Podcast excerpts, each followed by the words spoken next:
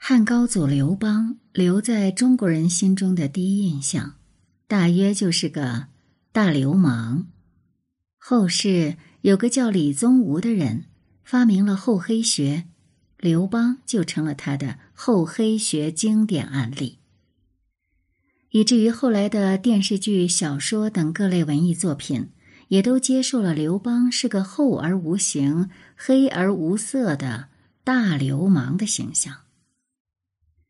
有的文艺作品塑造刘邦是个独特的流氓，甚至有电视剧拍刘邦对着家乡的大河叹息道：“你们是不是都觉得我太流氓了呢？”还有的文艺作品反其道而行之，说刘邦不是流氓，是世人误解了。总之，刘邦是流氓的人设。看来是没法改了。感谢你的聆听，这里是宁小宁读历史，我是主播宁小宁。今天我们就来了解一下司马迁为什么把刘邦写成流氓了。文章来源《泪痕春雨》，记不住的那天。撰文扁舟听雨。听了上期节目的朋友。肯定对扁舟很有意见。你不是说司马迁写的人物都是基于官方的资料和官方定性吗？官方对于开国皇帝难道是这么定性的？刘邦就是一个大流氓吗？扁舟只能说，官方还真就是这么定性的。刘邦开创的汉帝国和之后的帝国很不一样。可以说，他创立的汉帝国奠定了后世帝国的基本概念和君臣的基本行为规范。在刘邦创业的时期，人们对于要不要帝国、要不要皇帝、君臣应该在怎样的框架下相处是没有经验的。到了后世的帝国，所有人都知道，君臣名分一定，彼此就应该以什么样的模式来互动。所以，后世的帝国对于开国皇帝很容易定性为绝对的高大上形象。但是，汉帝国新建的时候，一共封了七个异姓诸侯王，封了一百多个侯，这些王侯都实实在在的有自己的土地和子民，而帝国真正自己掌握的土地人口不足全国的三分之一。大多数诸侯功臣都认为自己和皇帝那是合伙人关系，不就你大点儿我小点儿吗？皇帝为了铲除异姓王，改成刘姓王，还又打了好几年仗呢。这些诸侯和功臣们在面对刘邦的步步紧逼时，心里对刘邦是多有不满和怨恨。《史记》记载。吕后与沈亦基谋曰：“诸将与帝为边户民，今北面为臣，此长泱泱。”《史记》呢，借吕后之口明说了，诸位将领和皇帝以前呢，可都是老百姓，有的人呢，甚至还是他的领导和大哥呢。那现在大家天天都要向皇帝叩拜。受他打压，心情自然很不爽。所以这些诸侯和王们，自然愿意把刘邦好色贪酒、为人粗鄙、动辄骂娘、向儒生的头冠上撒尿等事儿呢，都抖了出来。总之，刘邦这家伙，望之不似人君。更有甚者。刘邦这家伙被项羽追得到处跑的时候，为了跑快点儿，还把自己的儿女给踢下车。忠心耿耿的卫士把太子公主拾掇上来，刘邦还急了，甚至想把卫士也给杀了。更过分的是，项羽把刘邦的父亲和老婆拿出来当人质，说要杀了他们。刘邦还笑嘻嘻的说。你吃他们肉的时候要分我一点儿，所以你说这样的刘邦哪里有半点的皇帝样呢？简直就是个人渣呀！而且你们还不知道，当初起事其实都是我们哥几个的本儿，没他刘邦什么事儿。也就是看刘邦平时好咋呼，我们一时胆小呢，就拉了他过来当老大顶缸。但没想到后来竟然成了，他居然大啦啦的想吃干抹净，这家伙就不是个好人。当然，以上的这些记载呢，未必都是假的。不过这些负面消息，通常在皇帝胜利后就不再流传了。然而此时朱雄病立，刘邦临死前才勉强清理完异姓王，实在无力清除这些负面说法了。刘邦死后是吕后当家，他天天想着怎么破坏刘邦的布局，怎么安插自家人。那你说吕后对于档案里那些功臣诸侯们不利于刘邦的数落，又会怎么看呢？他应该是乐得睁只眼闭只眼。那有人会问了，吕家后来不是倒台了吗？汉文帝整理高祖和吕后档案的时候，总可以管管了吧？可这文帝是功臣和他们的后代们一手扶持的，否则皇位根本轮不到他。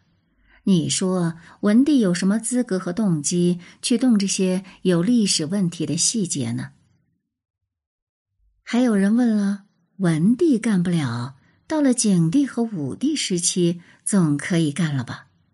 你还别说，景帝和武帝时期多半有过关于高祖时期若干历史问题的决议，只不过他们遇到了难题。我们来看点有意思的东西。一说到皇帝圣旨，你首先想到什么呢？是不是奉天承运皇帝诏曰？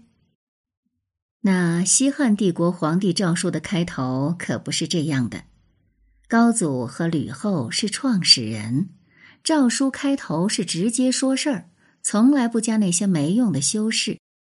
而文帝以后的皇帝诏书开头呢，多半都是类似“朕获宝宗庙”或者“朕承宗庙”，翻译过来就是“我家祖宗的产业呢，现在是我守着，所以”。我发的诏书你要听。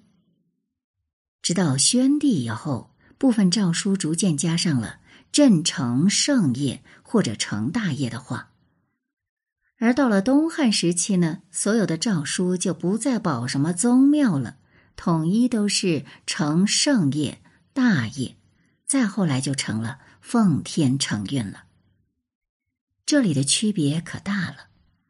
因为文帝、景帝、武帝他们都承认，我之所以是皇帝，是因为我继承了祖宗家业。那你的祖宗基业要继承，我们这些分封王国、侯国的家族们，祖宗基业就不要继承了吗？所以后来的皇帝就都说奉天承运。我之所以是皇帝，给你们下命令。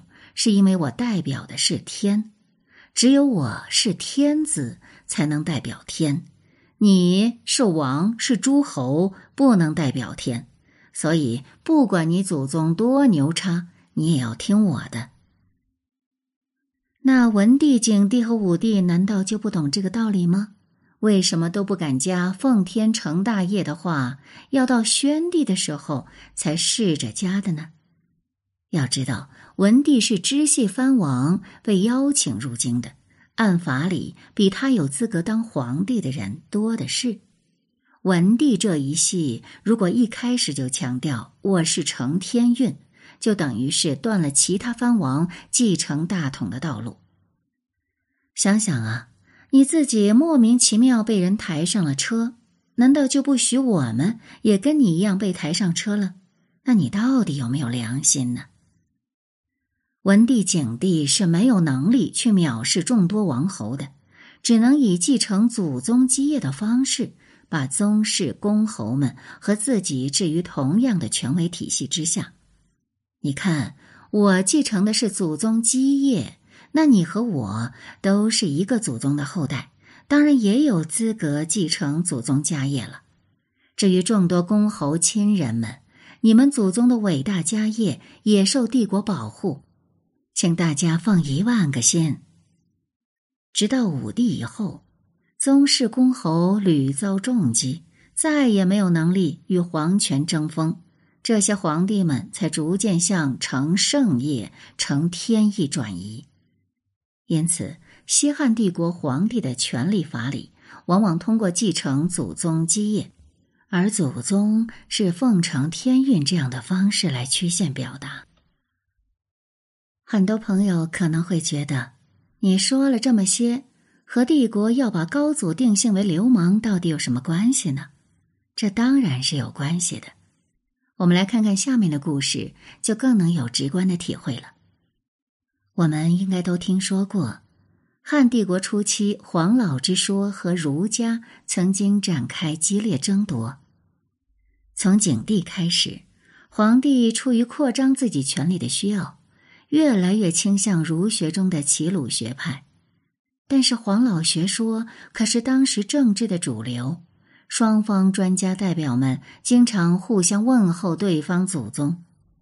景帝就不定时的组织双方顶级专家代表进行大型的辩论，而双方辩论的一个经常的话题就是所谓的汤武革命问题。黄老学说主张君就是君，普天之下君主最大，国家的一切秩序都应该遵循君为贵的道理。儒家就不一样了。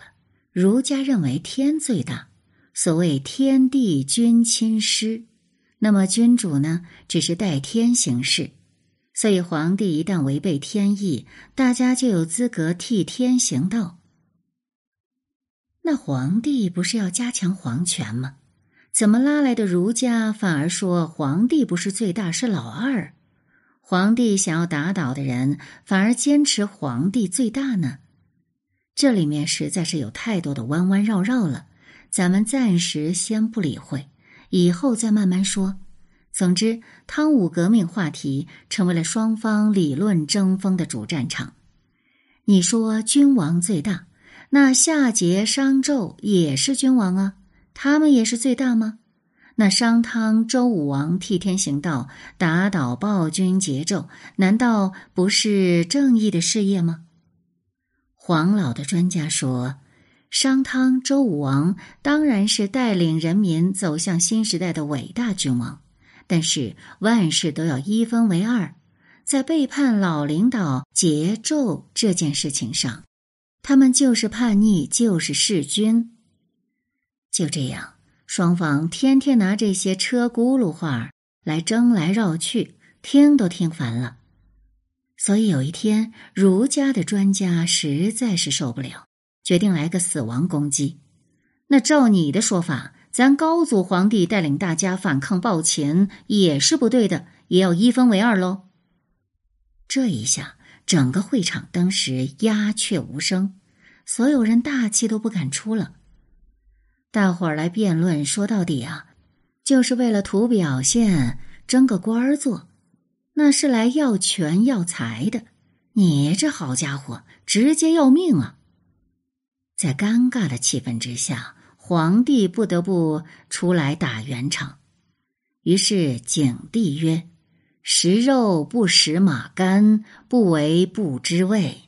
言学者无言汤武受命，不为愚。”遂罢。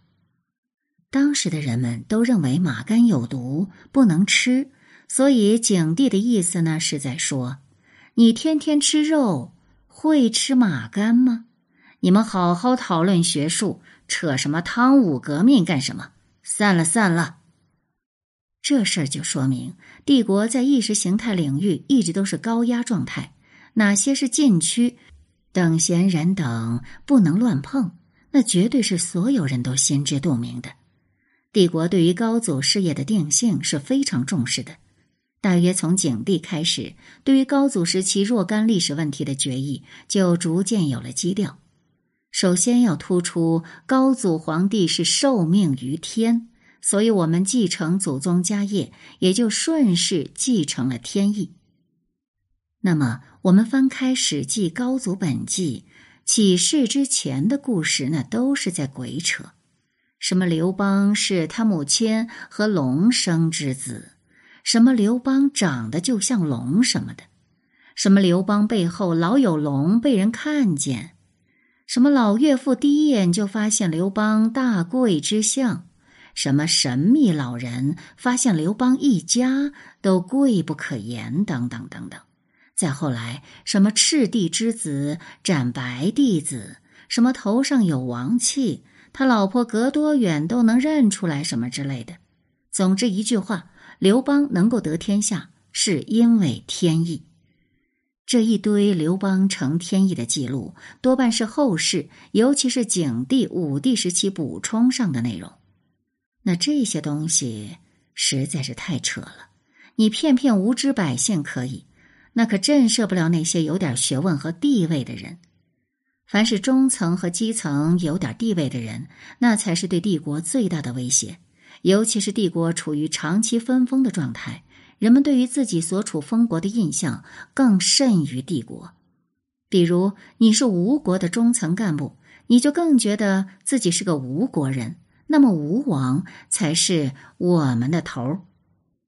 那如果当时要有网络，你很可能会和一个帝国本部人为帝国好还是吴国好，那是撕的天昏地暗。这个时候。帝国再怎么突出宣传高祖的高大上事迹，都是无济于事的，因为你会觉得我们吴国大王那才是高祖的真正传人，帝国首都的那帮家伙是可耻的，所以我们应该紧密团结在大王的周围，反抗帝国暴政。为此，帝国决定了另一个原则。那就是对于当时功臣诸侯中关于高祖的一些负面消息，尽可能有选择的保留。总之呢，我们要跟大家说，刘邦实在没有什么特别的道德和勇气，他实在有太多龌龊的事情，但他还是得到了天下，建立了汉帝国。为什么呢？那是因为他代表了天意，他就是运气这么好，因为他受上天的眷顾。在这样持续宣传的潜移默化下，基层官吏们很容易就觉得，我们吴国的大王也许能有刘邦这样的勇气和能力，但可能有这样的运气吗？刘邦得天下那是天意，天意就在长安。我们吴王英明神武，但是哪会有这样的天意眷顾他呢？算了算了。既然跟着吴王得不到老天的眷顾，那就还是跟着帝国混吧。所以，我们今天的总结是：刘邦的流氓形象源自于他得天下后强势扩张皇权，导致众多诸侯功臣不满。大家流传很多对刘邦不利的说法，刘邦自己也没有能力清理这些负面信息。而之后的吕后和文帝，或主观不愿，或客观不能，都没能够清理掉这些负面信息。景帝、武帝时期也开始对高祖进行一些重新的定性，出于扩张皇权的需要，他们也接纳了儒家的皇帝代表天意的政治概念，并四处宣传。但当时帝国同姓王与公侯的后代势力仍然很强。在宣传上有很多顾虑和现实考量，所以大约在景帝或者武帝时期，对于高祖时期的若干历史问题做了以下的更新：大幅的增加高祖皇帝受命于天的内容，保留很多负面信息，用来加强高祖得天下源自天意的结论。